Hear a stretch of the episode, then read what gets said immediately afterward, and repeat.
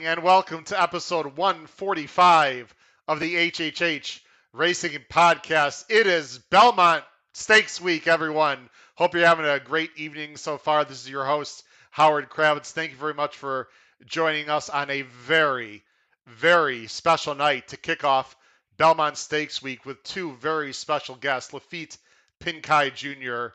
and Philip Gleaves. Please make sure at the bottom right hand side of the screen you hit that subscribe button. If you're not a subscriber, please make sure you do that. You can, of course, see my name tag. You can follow me on Twitter at hkravets, and you can also email me to contact, if necessary, on the bottom of the screen, hkravetshorse at gmail.com. Also, on that bottom of the screen, please make sure you smash that thumbs up button. That'll tell YouTube this is a great show. And then also hit that notification bell, which will tell you when new content will arise. What new content? Well, for example, as you see on the bottom of the screen, we have a tremendous, tremendous lineup this week for Belmont Week. I'm going to show you on the screen right now so you can uh, take a look at it yourself. Of course, tonight, as you can see, we have uh, Laffit Pincay and Phil Gleaves on the show to talk about Woody Stephens's five incredible wins in a row from 82 to 86. Then Wednesday, we have NYRA morning line maker and analyst David Aragona on the show for the second time. We're going to be going through in detail the fantastic card on Friday. They have five graded stake races this Friday. We're going to cover the late pick five. And then Thursday, and I will be in New York at that time, Thursday night from my hotel room, we have the Big A. Anthony Stabile, simulcast host and analyst, making his HHH Racing podcast debut to go through. Are you ready for this? Nine graded stakes on Belmont uh, Stakes Day, including eight grade ones. And we're going to emphasize the late pick five and, of course, details on the Belmont Stakes. I mean, it is absolutely going to be unbelievable week here on the HHH Racing podcast. I really hope you can join us. Also, if you can't watch us live, you can, of course, listen on Spotify, Apple Podcasts, and Anchor. Below the video player, I'm not going to go through all the promotions, but there are three special promotions below the video player. Please just click the show more button below the video player, and you can hear about all of our promotions. And the last thing, and I'm very excited to mention this brand new next week, more details to come. The HHH Racing Podcast online store will be open. You can buy t shirts, pullovers, hoodies, hats, and a lot more. I'd really appreciate if you could support uh, the podcast and get some great gear. I've been ver- working very hard with logos and whatnot. I really think it's uh, excellent product at a very inexpensive price. More details will follow this week, but there will be an HHH Racing Podcast merch. We'll start in the middle of next week. Very excited to talk about that. Before we bring on Laffit Pincay Jr., let me bring on someone also very special, my co-host from the East Coast, Paul Halloran. Paul, how are you doing tonight? Howard, happy Belmont week. I love the Belmont Stakes, Howard. I, it's one of my favorite uh, weeks of the year. Uh, that card Saturday, as you mentioned already, is going to be unbelievable. Uh, the Friday card is also very good. I've already delved into that a little bit. And uh, Actually, the Thursday card will be pretty good too. I'm gonna probably do that last. I'll probably go reverse order here, but uh, it should be. Uh, it, it's not the strongest field ever, but it should be a very competitive race. Well, as I tweeted out, I mean, yeah, the Belmont, but it's to be intriguing though. It's going to be a very interesting race, that's for sure. Uh, but that card, the talent on that card, whoa. I mean, uh, we have plenty of time to talk about this week, but Flightline versus uh, Speaker's Corner is, is, is enough for me for the entire day. I mean, it's going to be a complete throwdown. Really excited. But I know a lot of people are already on here, Paul. Uh, so let's let, us let us just get right to it. Uh, for those of you, and go and turn off the banners here as we're about to bring on our very special guest. Uh, the guest that we're about to bring on, I want to be very clear, is going to be Laffit Pincay Jr. He's the second all-time uh, leading jockey in the history of our game North America. He's an incredible person. Just to let everyone know, for full disclosure, uh, Laffit is in Panama this week visiting family. And certainly Paul and I did not want to interrupt his vacation and his time with his family. So what we did is we interviewed uh, Laffit a few days ago So what you're going to see is a taped interview, but obviously it's a fantastic interview. It's well worth watching. It's about 28 minutes. Now, as you watch our uh, interview with Laffit Pincay Jr., myself and Paul will be on uh, live watching your comments. So if you have any questions at all um, that you would have had for Laffit, or you want to know more about those five years in a row of Belmont stake victories by uh, Woody Stephens, or just anything about history, we will be uh, commenting in the chats. We're going to be replying to your comments, uh, especially Paul Halloran, who, and Paul's been doing a lot of research. Uh, that was just before my time when I was a I became a horse racing fan, but Paul has more background knowledge on those years. So we will both, but especially Paul, be chatting in. So please make sure as you're watching the interview, uh, please feel free uh, to comment and ask questions, especially of Paul. But again, uh, this interview it was taped a few days ago.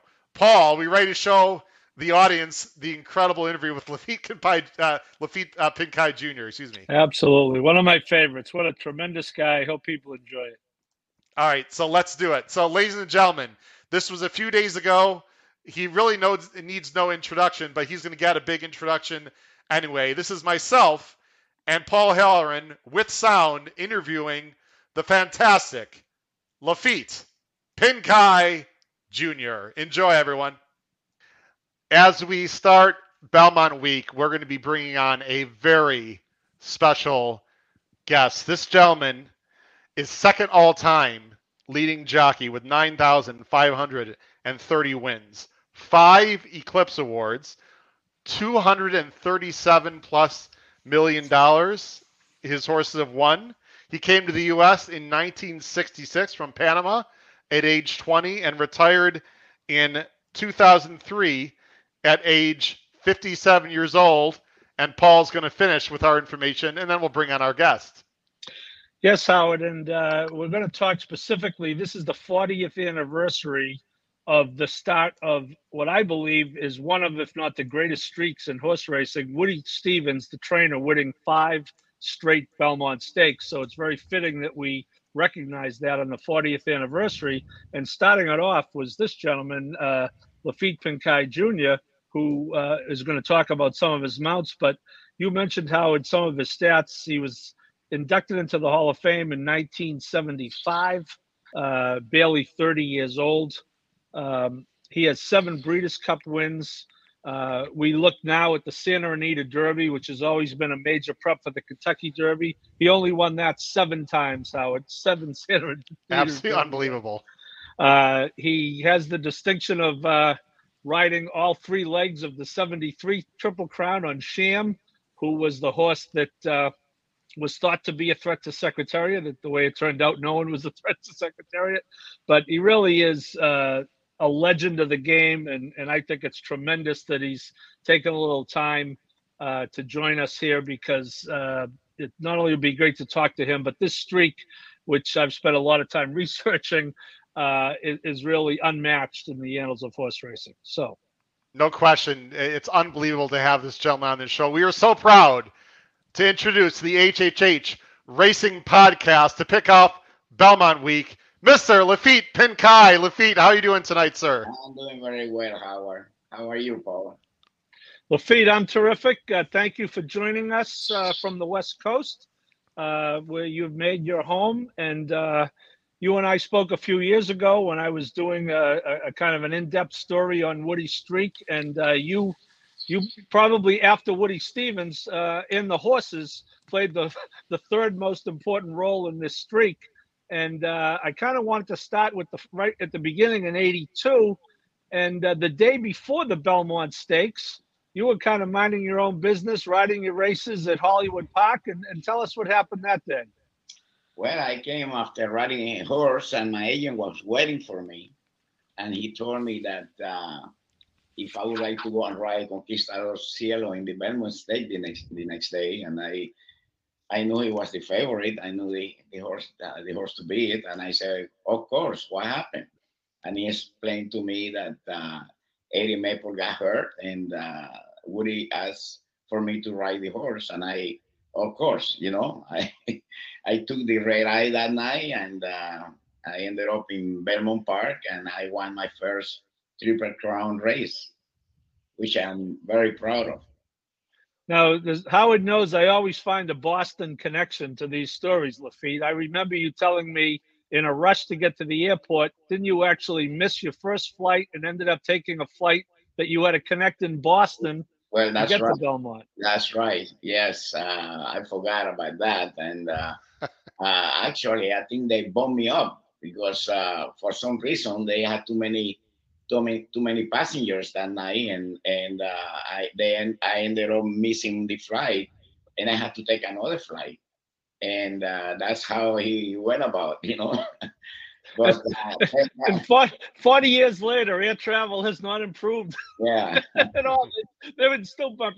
So you got to Belmont Park about noon. Now, interestingly, Yeah. Laffit, as we know, Conquistador, you know, they talk today about, you know, horses don't run often enough and, you know, the the trainers go easy on them. Conquistador Cielo won the Met Mile five days before the Belmont Stakes. Tell me what you were able in the short amount of time that you had, what you were able to learn about how he ran in the Met Mile and and what you were looking at in the Belmont. Yeah, well, all I knew that he could run.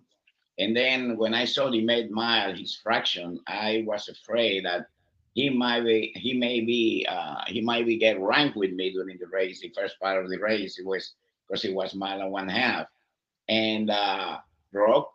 He broke right on top, and uh, I kept him way out in the middle of the track, past the middle of the track. And I just want him to relax, you know, keep him away from all the horses. And when I, we got to the first turn, I just angled in and I was just where I wanted to be in the lead, going easy. And uh, I just, from then on, I just wait a, horse move inside of me and I never worry about him. And he took, he went on his own again. And at the end of the stretch, I just asked him and he just, he just went on and I never had to hit him and he just went, went very easily. Laffit, we're going to show the replay in just a minute, but before we show the replay, can you talk about your expectation on this horse? Did you really feel like he had a good shot to win? What were you expecting out of the horse before Oh. the race? Oh, definitely. I, I thought he should win the race, you know, and uh, uh, I knew that he could run. I knew that Woody was very high on him, and uh, he just told me to ride him with confidence, and uh, and I did, you know. Other than see studying some of his past performances, I knew that uh, uh, he should win, or he will be very tough to to beat. Well, Laffit, as you can see on the screen, we're going to show the race, and, and I'm going to make sure the sound is off here. And if you could just talk us a little bit through the race, and then Paul, you can ask some questions as we go ahead and do that. Uh, Laffit, you just mentioned the break already. You just wanted to break out of there and get good position. That's right. He broke very good. And uh, right here, I kept him way outside. I just want him to relax. I didn't want him to get rank on me, which I was afraid because he, he had a lot of speed. And right here, I start angling him, and he just went in and just easy there. He's going very easy there. Laffit, how did you feel the track was playing that day? Did you feel like the outside part of the track was a good place to be that day? Well, not really. I just want him. I just want him to uh, relax. And I tell you, he was just doing everything easy, everything easy. I could feel like uh, he felt like a million dollar. You know, uh, over here, this all start moving inside. I never worry about him. I know. I know. I had him. I know I had him. But Paul- you haven't a- you haven't asked him to run Laffit at all at this point. No, no. I I saw him coming in, and believe me, if he would have wanted to take the lead, I would have let him take the lead. I just want to wait until the head of the stretch and let and let my horse go. The Laffit, how much experience to that point had you had riding at Belmont? Had you ridden there a lot? Yes, I had rode some some years before in the uh, at the track, and I kind of knew it, you know. But it's it's really hard to uh, to really know because we, they don't run that mile and a half races all the time. You know, they're just running once in a while. Laffit, can you explain the feeling uh, on being the back of a horse right at this point of a Triple Crown race, knowing that you're almost for sure going to win the race? That must have been an incredible feeling, sir. It's the greatest feeling in the world, believe me. When you know that you moving your hand and the horse the horse is responding to you.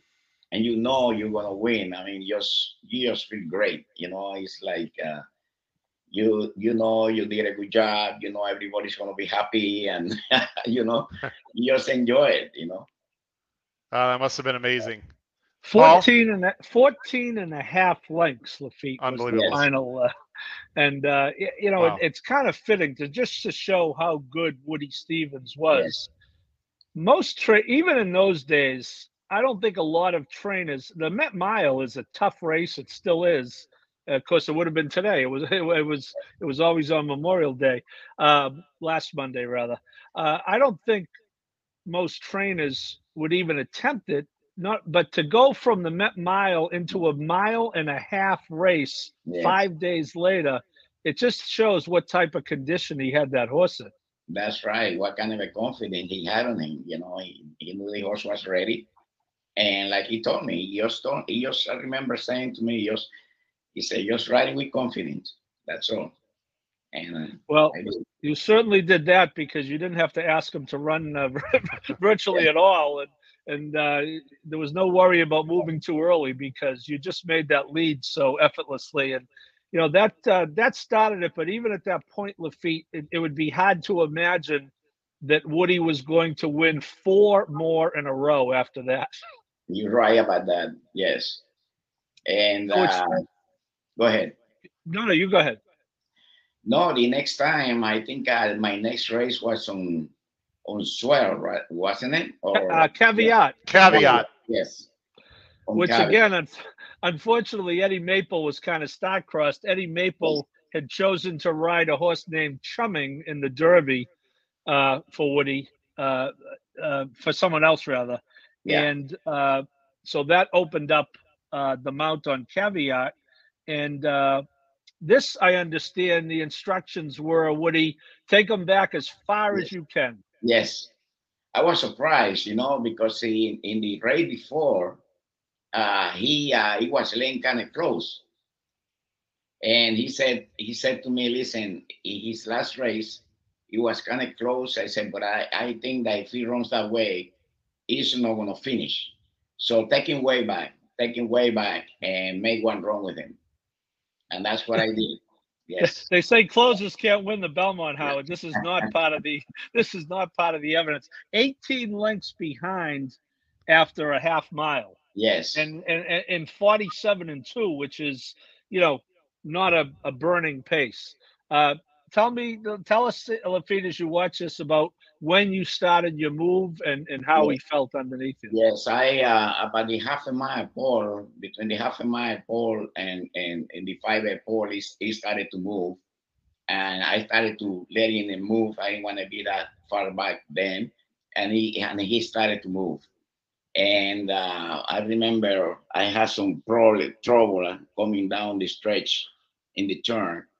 Uh, Cordero kind of my other horse inside. Yeah, and Let's talk. Let's and- talk about that, Laffit. It was about Yeah. right here. Sorry to interrupt you. He's about Uh-huh. right here on the inside. Yes. Talk about how tight it was. I believe the Oh, horse actually tell you. scraped the rail. Correct? He was pretty tight, I tell you that. but I, if I would have taken hold of my horse, I would have go down for sure. I had to go, and uh, when I went, I had plenty of room to go. But and then the horse got tired when I got there, Right and there. uh, I just couldn't take back because I'm gonna I'm gonna go down then. And Let's I- show that again. Right there, boy. Bumper cars, Laffit. And yes, but he was flying this horse. Believe me, if I didn't happen that ahead of the stretch, he would have won by many more. But uh, I think that probably in that bump there, maybe he got hurt there.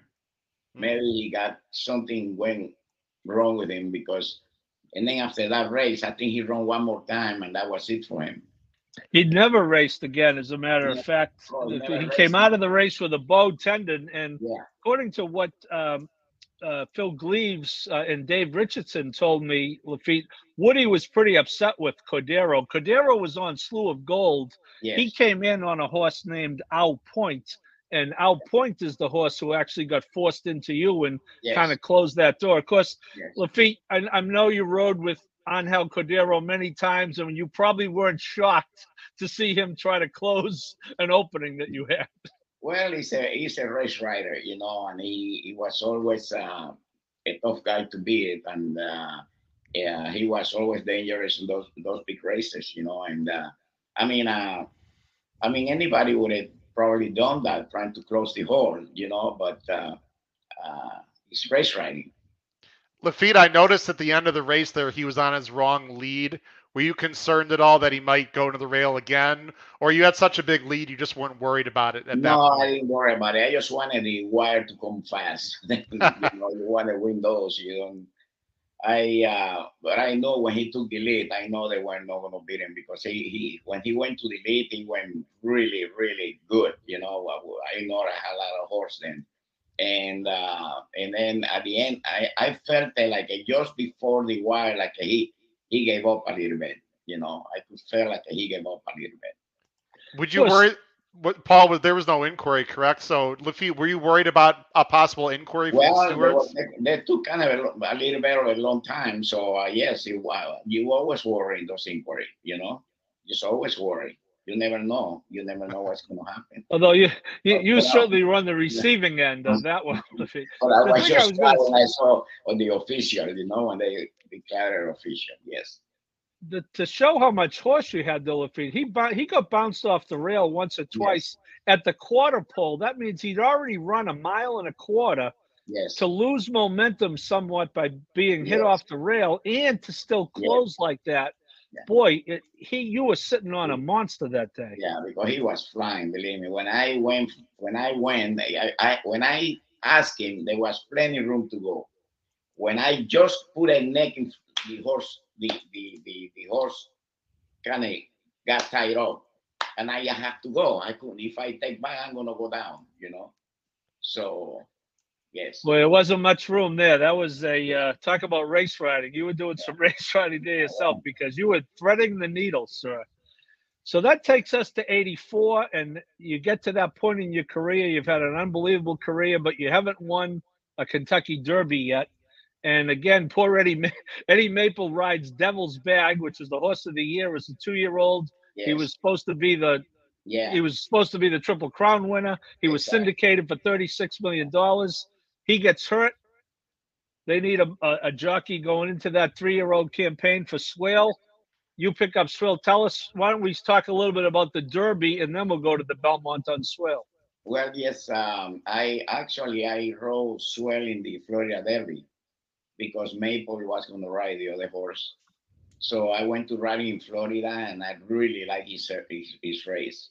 I knew he'll improve, but after that race, he beat uh, a horse called Dr. Carter. That I think it was the favorite, and I was very happy about it. You know about the race, and uh, uh, Woody called my agent, told me he was going to run him in the Lexington Handicap as a prep for the Kentucky Derby. And I went to ride him in in in, in Keeneland. And uh, I think I think it rained that day and the track was wet. And I think he finished second and the horse beat him, beat him like a for 10 lengths, you know. Yeah, he didn't. Yeah. so uh, my agent after the race called me up and he told me that uh, uh, he didn't think uh, Swale could win the Kentucky Derby. And uh, he wanted to ride a horse that I've been riding here in California, a horse by Sierra Slew. I don't remember his name.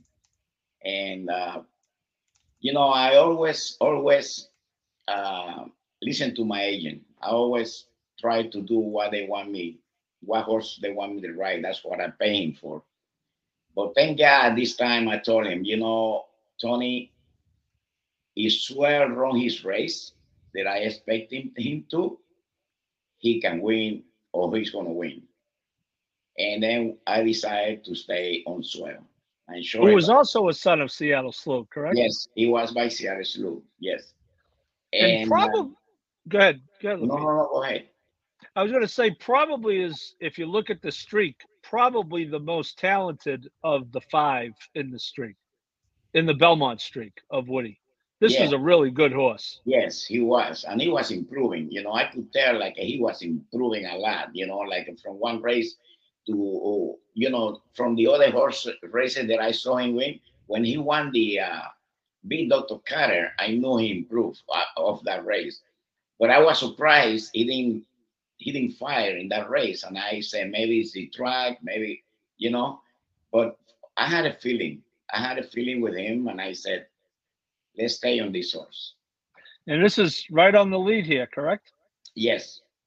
Howard, you'll recognize those familiar silt of Claiborne. Farms? Yes, Farm. Claiborne Farms. What Yes. a, a, a fantastic place. Yeah. Actually, Laffit, I just uh, had Walker Hancock on our podcast last month uh, from Claiborne Farms, a terrific gentleman, and uh, we talked quite a bit about Claiborne Farms. It must have been very nice to ride for such a famous farm at that time. Oh, definitely. Yes. Yes. They had they had some good horses, and he was a he was a good owner and uh, nice guy. Very nice guy.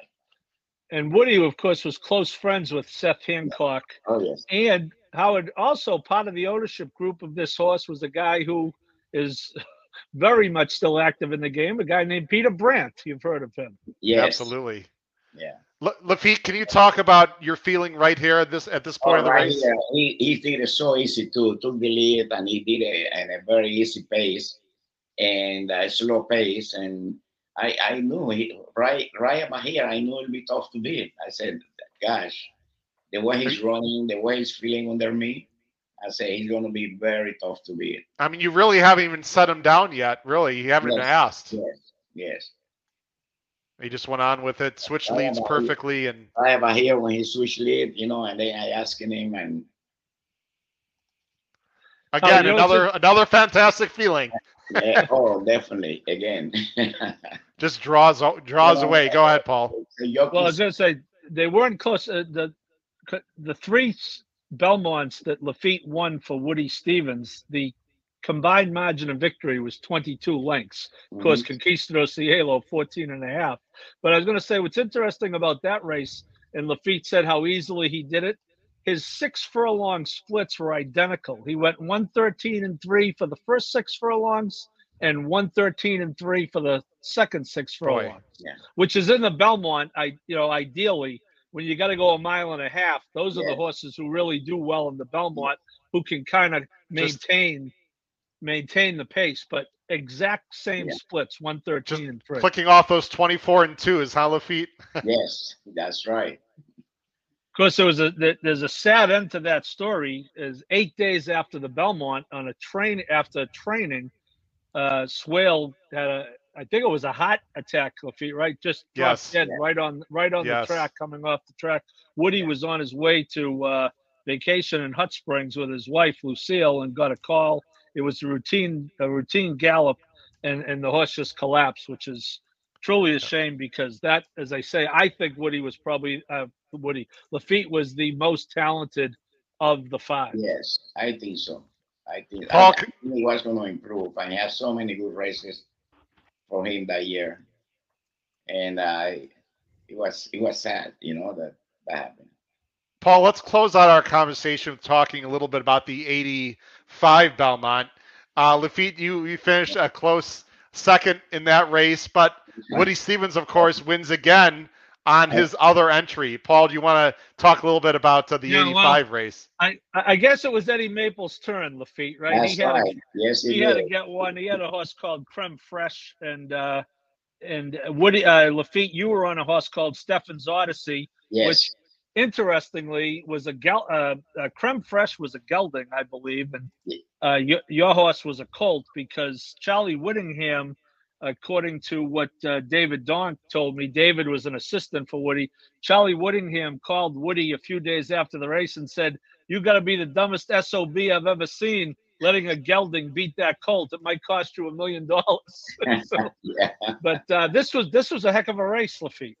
Yes, he was. Yes, he was. I got through. I got through in the rail. I got through in the rail, and uh, I thought I had a chance to win until uh, until, I, until I saw Creme Fraiche come by me, and he came by. He came by by me fast. He moved fast, and uh, well, I didn't win the race, but I thought I rode a good race, and uh, the horse ran good, and and Woody won, so I was happy for him. And of course, the horse you were on, uh, Stephan's Odyssey, was owned by Henryk D. Kwiat- de Kwiatkowski, Yes, who owned Conquistador Cielo. He that's thought he won the race, and uh, David Donk, Howard, a pretty good anecdote. Dave, he he started uh, hugging Woody, and Woody said, "You better go hug Betty Moran because she just beat you." Yeah, right here I got through in the rail.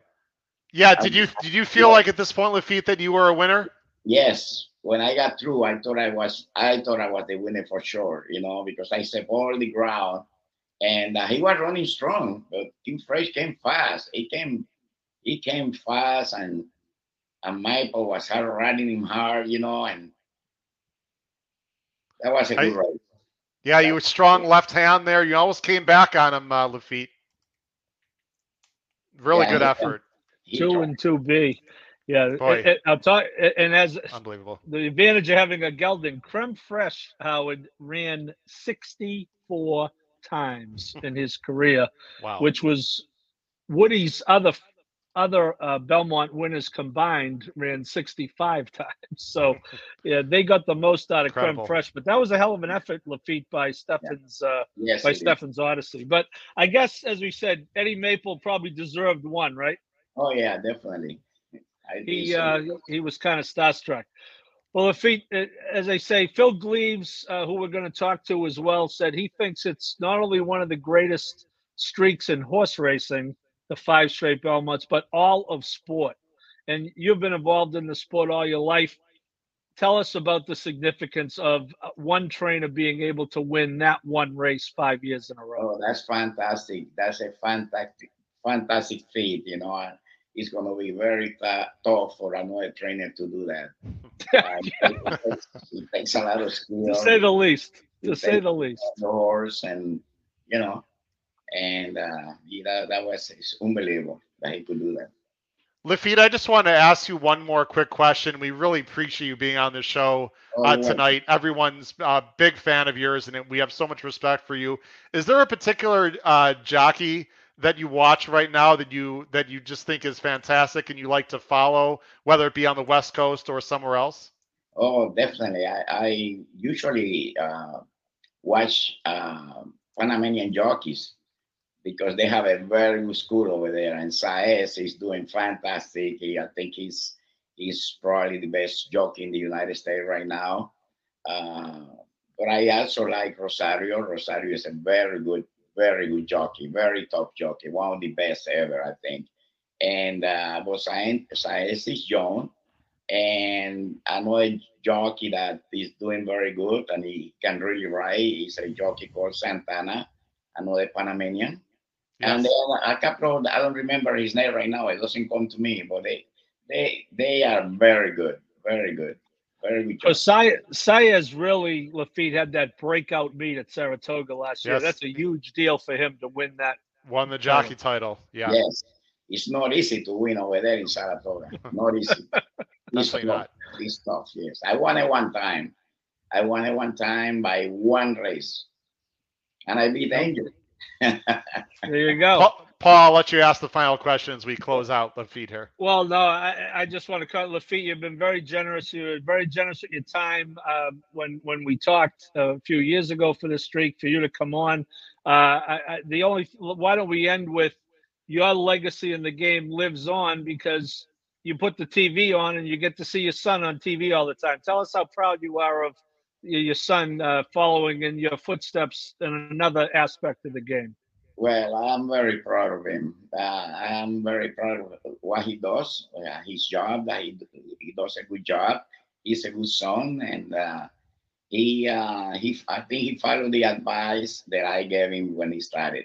I said, "Just you are never good enough. You always want to get better," and that's what he does. He always want to improve. Of course, I you thought can you were find going to tell us the and Kaiser- advice. I thought the advice was don't become a jockey. Well, I didn't want him to. Believe me, I didn't want him to. I uh, from the Wow. beginning, when he started growing up, I told him, I said, you can pick any any sport you want, but you are not gonna be a jockey or a football player. He said, okay, Dad. Well, Laffit, he's we really much appreciate- at the top of his game. Very much at, at his level, he's at at his field. Laffit, he is where you were because he is right at the top of his game. well, thank you very much. Thank He is fantastic. Listen, Laffit, we really appreciate you coming on. We'd love to have you come on again another time. Stay well, good health and happiness to you and your family, and we'll see you down the road, sir. Thank you very much for coming on tonight. Thank you, Laffit. Great job. Thank you. Anytime. Take care. Bye-bye. Bye, Paul. Take care, Laffit. Okay, I just wanted to. All righty, ladies and gentlemen, that was an incredible. Hope you enjoyed that interview with Laffit Pincay Jr. Paul, I don't know about you. It looks like he can jump on the back of a horse right now or run a marathon. Wow. I mean, the guy is, I believe, 75 years old. He's a hell of a lot Yeah. better shape than I will ever be, probably at this point. Yeah, making the rest of us look bad, Howard. That's for sure. You you got that right. He still he he told me he he still pays attention to uh, you know staying in shape. And uh, one one time when I reached out to him uh, to to set up this interview, he was on the golf course. So he's he's still an active guy. He's in Panama as we speak. You know, flying from the west coast of the U.S. Yeah. to Panama. So God love him. And I told you Howard when we spoke off air. Um, you know, you I when I first started in the game, like yourself, you know, you you start following horses and jockeys, and I, I don't really. I can't tell you why, but he was always my favorite jockey. You know, I always he was the guy. I, I liked him, and I liked Pat Day a lot. Uh, but he was really my favorite jockey, and uh, it was really a thrill to to get him on. And, and as you say, I hope people enjoy uh, enjoyed it, and I hope people can really comprehend how difficult what Woody Stephens did. You know how difficult it is to achieve that to win one of these triple crown races in one year. You know, we see m- most years three different trainers win one. You know, so to to have him win the same one five years in a row is just incredible, and uh, I hope people are enjoying this little stroll down memory lane. Well, and, and everyone needs to stay tuned because we're about to take another stroll down memory lane from the trainer's end, of course, uh, in just a moment here with Phil Gleaves. But, you know, I, I'll just end with this with Laffit. I think the reason why people love Laffit so much, Paul, and I'm sure our next guest will agree, is not only was he super talented, but he just exudes class. Just classy all the way. Spent a lot of time with us. He spent his he spends time with a lot of people. Every single accolade he has uh, gotten, Paul, is richly deserved as far as I'm concerned. Howard, he, he came to the U.S. in 1966. He was 20 years old. Nine years later, he was in the Hall of Fame. so, I mean, it's just think about that. It's just it's just incredible. Well, listen, let, let let's talk more. Our, our guest has been waiting very uh, patiently backstage. This gentleman uh, was an assistant to Woody Stephens. He has a great he had a great career himself as a trainer, many years in New York. Paul, I'm going to let you you have a few stats about uh, Phil Gleaves before we bring him on that you want to mention uh, to the uh, viewers and listeners. Sure. Well, Phil is uh, from England, as he'll tell you. He's from Liverpool. He came over here originally to ride exercise for Lucien Laurin. People may have heard from him. He trained a horse named Secretariat in 1973. Pretty good horse, I hear. He also won the Belmont Stakes, in case anyone wasn't aware. I believe he did. Um, Phil trained. Uh, he was with Woody from eight, 77 to 85 on his own from 85 just till last summer. He retired last summer after a 36 year career. Uh, he started 4,178 horses. He had 588 wins, earnings of more than $16 million. In 1986, he won the Haskell, the Travers, and the Super Derby with Wise Times, which is an unbelievable trifecta. And uh, he won five. He had five graded stakes winners overall. He had over a million dollars in earnings three times, et cetera, et cetera. His uh, his father-in-law, speaking of ageless wonders, is a guy named Bob Dunham, who Phil can confirm, but I think he's 86 or 87. I was at Saratoga last summer when Bob won one of the New York bred stakes races the day before the Travers, and and I know Phil was there as well. It was by far the story of the day that this uh, octogenarian trainer uh, still winning stakes races. So uh, uh, Phil is just a great guy, and as I say, he went to what uh, David Donk affectionately calls uh, Woody Stephens University.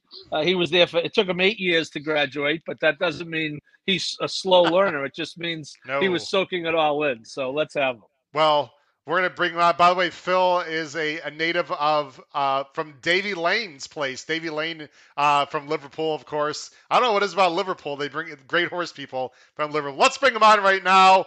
The wonderful, fantastic, now retired Phil Gleaves. Phil, how you doing tonight, sir? I'm doing great, guys. Thanks for having me on. It was wonderful listening to Laffit there. I haven't spoken to him in many years, and it was just great uh, listening to his uh, take on these races. What a great guy, Phil. Huh? It must, it must have been nice to, uh, even as the assistant, uh, giving a, helping to give a leg up to a guy like him, huh? It was phenomenal, you know, being around Woody and therefore being around the kinds of horses that Woody had and attracting the best jockeys. It was, uh, I had died and gone to heaven. Well, Phil, we Phil, really appreciate you coming on the show tonight. Uh, we have a lot of people watching and listening. If you have any questions for Phil Gleaves, as the assistant to Woody Stephens or his career in New York, please make sure, uh, you know, when he was uh, solo, please make sure you place those comments in the live chat. Paul, let's talk with Phil about uh, before he came to the States. Phil, I believe you were, as Paul uh, mentioned, around some fantastic trainers. I believe you uh, were around Nijinsky. Uh, also, you, you rode him as well. you galloped him. talk about a little bit your career and your times um, as a horseman before you came to the States. Well, no, that's uh, not quite correct. I wasn't around Nijinsky. He was trained by oh, Vincent o- O'Brien. I was I a big apologize. fan of. Uh, that's quite all right. I was a big fan of Nijinsky and Okay. his jockey who just passed away, Lester Piggott. Yeah. Um, I came from England. Uh, I was an apprentice jockey over there. Rode uh, some races in England and Germany. Came to America in 1977. Uh, was fortunate enough to work for Lucien Laurin um, as my first job, and because Lucien wasn't going south the winter, and I just left cold, rainy, wintry England, I wanted to go to Miami. And so I approached Woody Stephens, and he was kind enough, and I was blessed to be able to have an opportunity to go to work for Woody in December of 1977. Talk about what it was like to come to the States and, and how, you know, uh, horsemen from overseas were treated. Uh, we, we, you felt like you were treated any differently, better or worse? What was the vibe? What was the atmosphere for yourself coming to the States? Well, there's still very much a class system in England that's still vibrant today, unfortunately. And a guy from the north of England, like myself, from a working class background, wasn't going to have many opportunities uh, to advance uh, in horse racing in England. And so I saw the writing on the wall. I knew I had to come to America. America was was the place for me from uh, my early teens. I loved American music. I loved American TV. I wanted to be an American. And so at my first opportunity, I came over here. And um, uh, from day one, landing in New York, I just have loved it. And this has been home now uh, for 40 something years. Uh, Paul, I'm going to let you start here in just a second with your question. But Phil, you're going to see questions on the bottom of the screen. We have we have a question for you already that I'd like to uh, bring to your attention. We have fantastic uh, viewers and listeners. This is from our good friend Tom Espinoza, who lives out in the San Francisco area. Uh, during that five-win streak, which winner surprised you and the stable the most? Would you say? Great Well- question from Tom. It is a good question. I'm I'm smiling because nothing much surprised Woody Stephens. He was an extremely confident horse trainer, um, and so none of the winners, none of the five, were a surprise to him. Um, and I will also say that having been around him for eight years, around a lot of good horses, we won a lot of big races. He won. He trained a lot of top horses. I've never seen him as confident about any horse in any race as he was about Conquistador Cielo in the days prior to the Belmont. Uh, several people in the business, high up in the business, had tried to talk him out of running. The horse, after having won the Met Mile, going a mile and uh, uh, 33 flat, and drawing off and winning that pretty easily, uh, had immense value as a stallion prospect. He was by Mr. Prospector. Mr. Prospectors normally don't want to go a mile and a half. He, not only was he going to run in five days, if he did run in five days, that would have been his fourth race in 28 days. Unbelievable. So people were asking him and uh, questioning his judgment, uh, and he would just not hear of it. I remember having conversations with him, walking to the track on one of his horses at that time, and we'd be walking to walk to the track. He'd be on the pony, and I would say, "Woody, are you sure about this? You know, th- this could go very wrong." And he said, "There's just absolutely no way that this horse will get beat." And he was that confident in that horse in that race. Uh, Phil or Paul, do you know the odds of Conquistador Cielo that day? Four to one. Wow, that that that's so, probably the uh, overlay of the century, according to Phil. I would say. Uh, Paul, yeah. go ahead with the question. Well, Phil, yeah, I, I, you had told me that when we spoke that uh, not only were they telling Woody, but a lot of people, I guess, were trying to get to the owner, Henry de Kwiatkowski, and telling him, you know, you're crazy to be running this horse five days later. Yeah, I think so. I think there are a lot of people that were trying to uh, dissuade Woody and also dissuade Henryk from running. Again, there was a lot at stake here. There was a there was a lot of um, stallion power, if you will, at stake here. If he was to bounce, if he was to not handle the slop, if he was to not stay the mile and a half, if this uh, schedule of four races in 28 days caught up with him, a lot could have gone wrong. But Woody, again, to his everlasting credit, would not hear uh, any of it. He just said, "No, the horse will win," and that's that. He said, "I know my horse. I know." I, he, Woody was a great handicapper. He knew exactly who was going to be in the race. He knew exactly how the race would unfold, and so he just could not see the horse getting beat. And he would tell everybody, including myself, on multiple occasions leading up to the race, that uh, it was just a, a, a, matter of fact that he would win. We got a few people uh, on the bottom of the screen. Phil, there's uh, someone chatting on the bottom that I think you know. I'll bring up the question there on the bottom of the screen there. How about that from your son? You got a oh, huge fan great. club, that's, Phil. That's, oh, that's wonderful. Uh, Skylar is my 22 year old son. He is a software engineer for Microsoft, and um, uh, i couldn't be prouder of him. And he's a wonderful boy, man. Wow. Hello, Skylar. Thanks for joining the show. Really appreciate it. Dad appreciates it too. Uh, two other quick questions, Paul, that from people. A lot of people asking questions, Phil. So hope you have a little bit of time tonight. You're very. I have all the here. time in the world. I love this stuff. It's great. Wonderful, Paul. Let me get to two questions uh, from the chat, and then I'll let you continue on. We have a question from Vale Place. Uh, Steve Cauthen, did you know him? I knew I knew him. Uh, he was writing uh, in New York. Then he was the star of New York, front of Time magazine. Um, I had the uh, good fortune of breezing some horses with Steve uh, for Woody when I was uh, galloping for Woody, and I was just as in awe of him, uh, Steve, as everybody else was at that time. He was a terrific, brilliant rider. I, I was just uh, I was watching uh, the Epsom Derby, and I think he was on the telecast he as was, one of the analysts. It was great to yeah, it was yeah, great to it, hear him, and uh, boy, that's a serious horse, by the way. If you are a fan of overseas uh, racing, the horse that won the Epsom Derby, uh, Desert. Uh, I'm sorry, what's the last name? I'm drawing a blank now. the horse that won the Epsom Crown. Derby. There we go. Desert go. Crown. Desert Crown yeah, looks Desert like Crown. a, I, yeah, I watched the race. A I watched serious, the tele- serious runner, Phil. Yeah, I watched the telecast and I listened to Steve on there as well, and.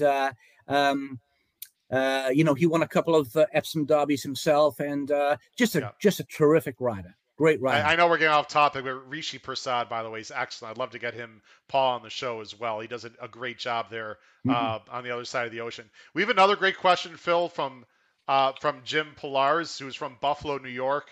Uh, Phil, how do you feel about you know we talked about this how infrequently horses are running now i'm sure this is a question that you've gotten uh, especially especially in the last five or ten years. Is that due to breeding or current training techniques would you say? I i think it's more current training techniques. Really? um okay. it's the reason i say that is because uh, and i'll go off on a tangent a little bit here. Charles darwin said it takes thousands of generations for any minute ch- change in any species. So i can't believe that we've changed this species in 40 years uh, so I don't think it's the breeding. Uh, the the breeding is still there for these horses to run much more frequently. I think it's just uh, a personal preference of connections that they choose not to. Paul. Yeah, I, Phil, I agree with you, and you know, it's I, I think over time it really hurts the game. You know, it takes a while, but you know, we're seeing you know what happened. You know, there was a lot of talk even this year, the Kentucky Derby winner not coming back uh, in the Preakness, and you know, there's two sides to the story, right? They got to do what's best for their horse, and which they, they believe they're doing, but you know, it's it's not great for the game. It, it captured everyone's imagination. This 80 to 1 shot comes from nowhere to win the Derby. And those who don't follow the game like, where is he in the, you know, they just assume he's running in the next leg of the Triple Crown. So, uh, you know, I, I think over time it, it really hurts. Yeah, I would agree with that. I, I, I think it may start to uh, to turn a corner and come back. I can't understand how owners can afford to keep racehorses. It's a very expensive hobby or passion or business. Um, and to be only running a few times a year, uh, if they're not going to be in big races, it's kind of hard to justify the investment if they're only going to be running a handful of times a year. Paul, let's move on to uh, Caveat and Swale and, and talk to Phil about his thoughts on those two years. Sure. Yes, uh, we were talking uh, to, as you heard from Laffit, uh, Phil, and it, and it was you who told me that in the paddock he told Laffit, take the horse back as far as you possibly can, and when you think you have them back far enough, take them back some more. Tell us uh, what Woody was thinking there, and and why he was so intent on having that horse be so far back, which you know, thirty almost 40 years later has proven to be the exact opposite of the strategy you want in the Belmont. Tell us about what he's thinking going into that. Well, we'd sent the horse. Uh, I'd gone with the horse uh, to Hot Springs that winter. Uh, Woody had sent me down there with several horses for their racing festival. Woody would come in to saddle the horses. Uh, I was there a few days ahead of time, and we ran him in the Arkansas Derby. We ran, no, we ran him in an allowance race over there um, before the Arkansas Derby, and he laid close in that race, and he finished second. I believe he was he might have been favorite that day.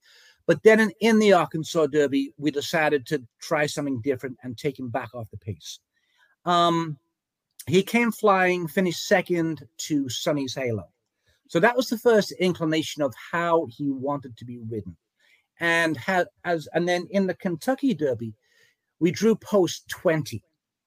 Uh, and we, uh, so it, it seemed obvious at that time he didn't want to kind of gun him and try and get caught while going to the first turn, turn in the Derby. So we took him back again, and he was way back in the Derby, and he came flying to finish third. And you could argue he was he may have been the best horse in that race in the Kentucky Derby, uh, based on the, the, way he ran.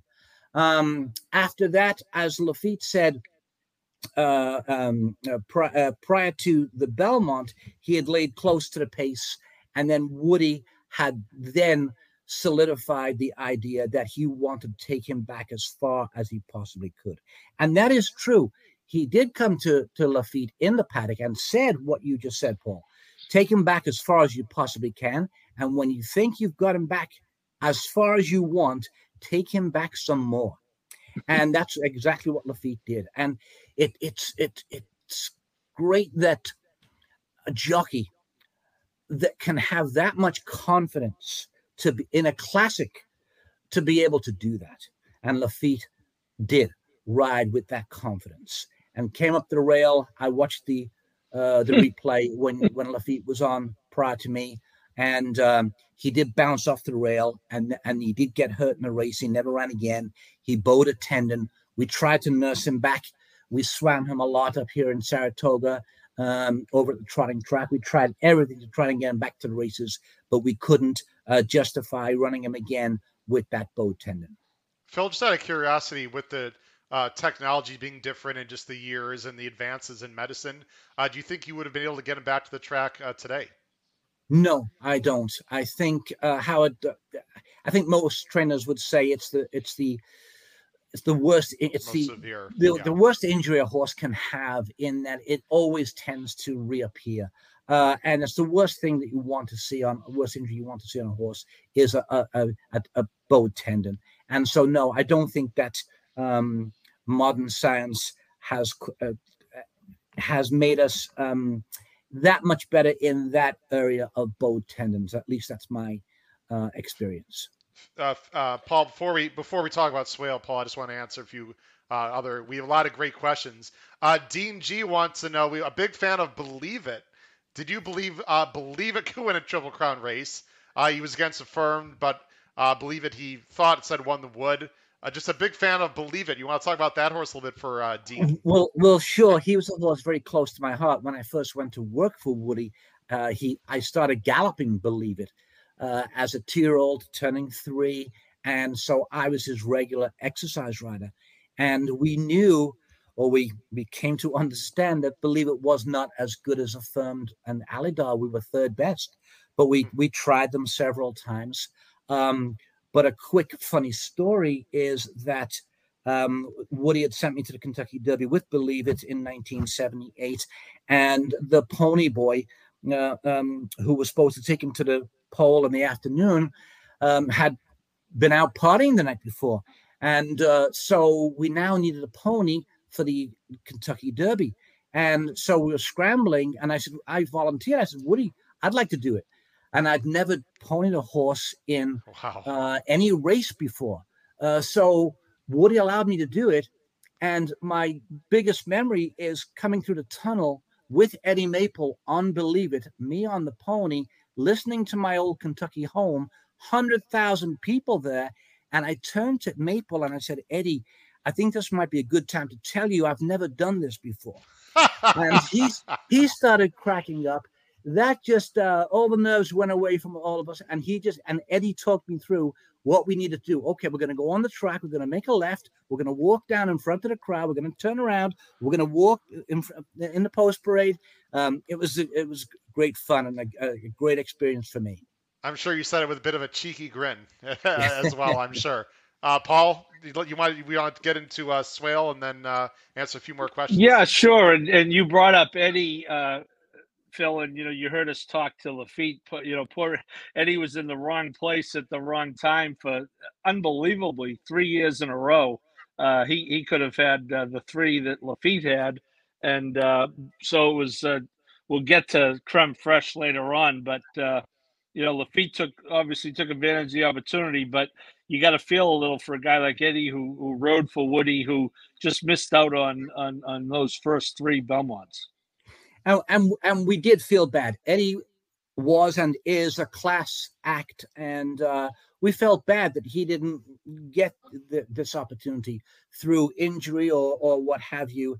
And of course, in '84, in '83 rather, he had been the regular rider of. We happen to have the two best two-year-olds in the country, Devil's Bag and Swale, and uh, Devil's Bag was being hailed and rightly so, as the best horse in Secretariat.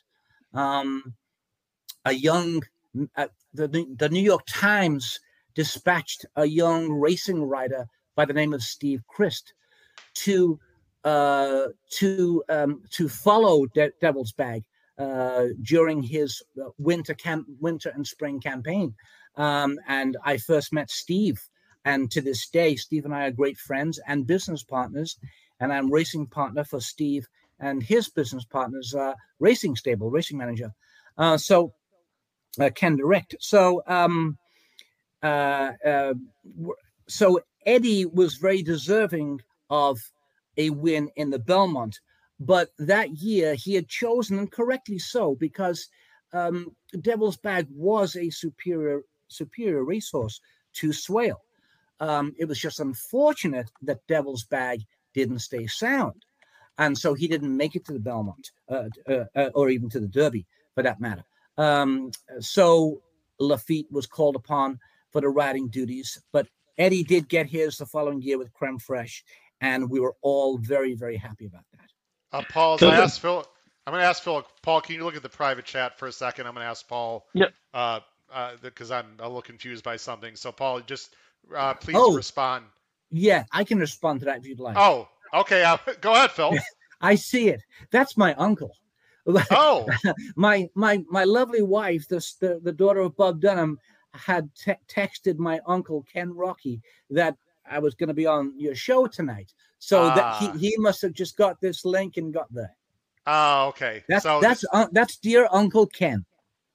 Okay, wonderful. Well, I, I wasn't planning on bringing him on. We weren't really prepared for that. I think they did. They just want to watch the show. I believe. I don't Right? think they actually Yeah, that's wanted. what. That's Okay. the- that, yeah, yeah. Okay, no problem. Well, uh, welcome, folks that are uh, in my backstage right now. You can, of course, stay on. Uh, Uncle Ken, is that correct? He- They they can stay on backstage if you folks can hear me. You're welcome Uncle to stay Ken and Auntie M. Yes. and keep and keep listening. Um, Phil, before I uh, have Paul end our conversation of the Belmont Stakes, I was just wondering, can you talk a little about your uh, the day-to-day operations of the Woody Stephens stable? What did you exactly do for him? What does an assistant trainer do on a regular basis? And was Woody open to giving you more or less responsibility than the average assistant trainer? Well, it was a different time. 40 years ago, um, we had the maximum allowable number of horses at NYRA, which was 36. Uh, we had sort of two barns of 18, uh, 18 normally older horses, and then the other barn was full of two year olds. Um, we'd have several assistants um, myself, Billy Badgett, uh, Sandy Bruno.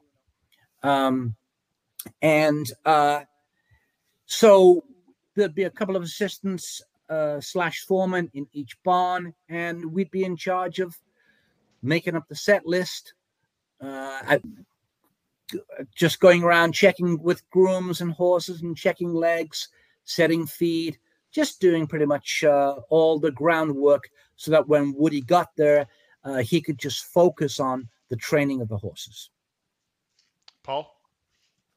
Uh, just Phil, briefly to get back to Devil's Bag to put it in perspective for people. In 1973, I believe Secretariat was syndicated for six million dollars, which was a, a huge amount of money at the time.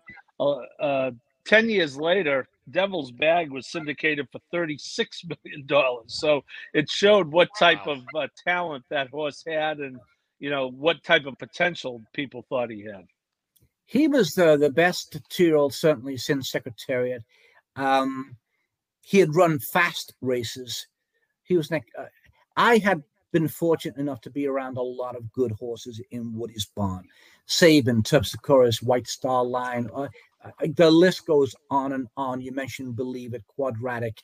Um, but none of them would com- could compare in raw talent to Devil's Bag with the possible exception of Danzig. Uh, I was the regular exercise rider of Danzig in his three year old year, um, and Danzig was exceptionally talented as well. But Woody would say, um, and always and always did, that the two best horses he ever trained were Devil's Bag and Danzig from a raw talent standpoint. as we move on to Swale, Phil is interesting. Um, he had, a kind of an off race in the Lexington uh, and came back to win, uh, win the Derby, and then uh, didn't run really well in the Preakness, and obviously came back with the Tour de Force and the Belmont. Tell us a little bit about that campaign. So he went to uh, he he won the Derby as you said, and he and he went to the Preakness, and uh, he'd had Woody had breezed him a mile. You know, again, training was different then, and, and between the Derby and Preakness, uh, Woody managed to to uh, uh, get a mile breeze under his belt, um, and then he was gonna he was going to blow him blow him out easily two days before the race, and he went a lot faster than he was supposed to, or what he wanted him to. I don't know if that was the cause uh, of his defeat in the Preakness. He also had a little problem getting his tongue over the bit in that race. So it's hard to say what happened in the Preakness. Uh, but coming back to Belmont, uh, he trained very, very well leading up to the race. Ron McKenzie was his regular exercise rider. Uh, I watched the horse train every day. He came to the race in excellent order. Um, he was fitted with a tongue tie. Um, and uh, as you saw from the from the replay, he was just much the best in that race, Swale. And you know, ironically, that was the first year of the Breeders' Cup, uh, Phil, and you'd have to think that uh, you know, sad. We talked with Laffit. Sadly, uh, he he had a heart attack and died. I believe it was eight days uh, after the Belmont. You would have had to think uh, he could have been a, a contender down the line uh, come the first Breeders' Cup. You'd have to think so. He was. I agree with Laffit. He was on the improve. The Belmont was his best race all year, uh, I thought, and it was just very unfortunate. And to this day, we do not know the exact nature of of uh, how he died. Uh, only that he did. He went out for a, a gallop. I watched his gallop. I'd spoken to Woody that morning. He was on his way to Hot Springs for a vacation with Lucille, his wife, and he had said, uh, "Go ahead and gallop Swale, normal gallop." Ron McKenzie, his regular ex- exercise rider, galloped him. He came back to the barn. He was on the wash rack having a normal bath and uh, keeled over, unfortunately. And wow. we we uh, we had vets there within seconds, it seems, and um, but the horse uh, Swale expired. Just, if you were ranking the if you were ranking the five Belmont winners he had, Phil, uh, would would Swale be at or near the top of those five? I would think so. Yeah, I would think of the five horses, he was the most talented. Um, Creme Fraiche was the toughest. Um, uh, 64 starts. yeah, right. Uh, uh, Con- Conquistador maybe maybe on his day was the most brilliant. Uh, certainly at, at, a shorter distance. Um, but uh, Danzig Connection, yeah, he wouldn't have been quite as good as a couple of the others. I wouldn't think uh, when it comes to uh, raw talent. But I think the assessment is fair that Swale was the best of those five. Let's take a few more questions from our our viewers. Again, we have as many people watching now, Phil, as we did earlier in the show. So we'll just keep going on for about 15 or 20 more minutes, if that's okay with you. And people that's are really fine. enjoying this trip down uh, memory lane because uh, horse racing, of course, goes through the generations, and it's just great to hear these wonderful stories firsthand by someone uh, was there. Uh, Jim has a question. Of all the many successes that were well documented, was there a race that Woody lost uh, that was the most disappointing to either you or him? Whew, the first thing, the first race that comes to mind is Devil's Bags Flamingo. Uh, again, the hoopla, uh, which was uh, merited for Devil's Bag as a two year old turning three, best horse since Secretariat, uh, had won uh, his first start as a three year old in an exhibition race in a gallop, and then ran in Flamingo and finished a week fourth behind Dr. Carter. And uh, for a youngster like was, me, would that be Gulfstream or Hialeah, Phil? That would be Hialeah. Okay. Yeah. Um, and um, that that was a huge disappointment to Woody uh, and all the connections, and certainly to me, I was his regular exercise rider as well as being uh, Woody's assistant, and uh, it was a shock.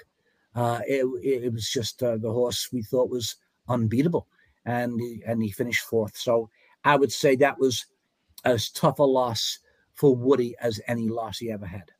Let's take one more question. This is from Vale Place. Um, Heavenly Cause. You remember that filly and talk a little bit about her?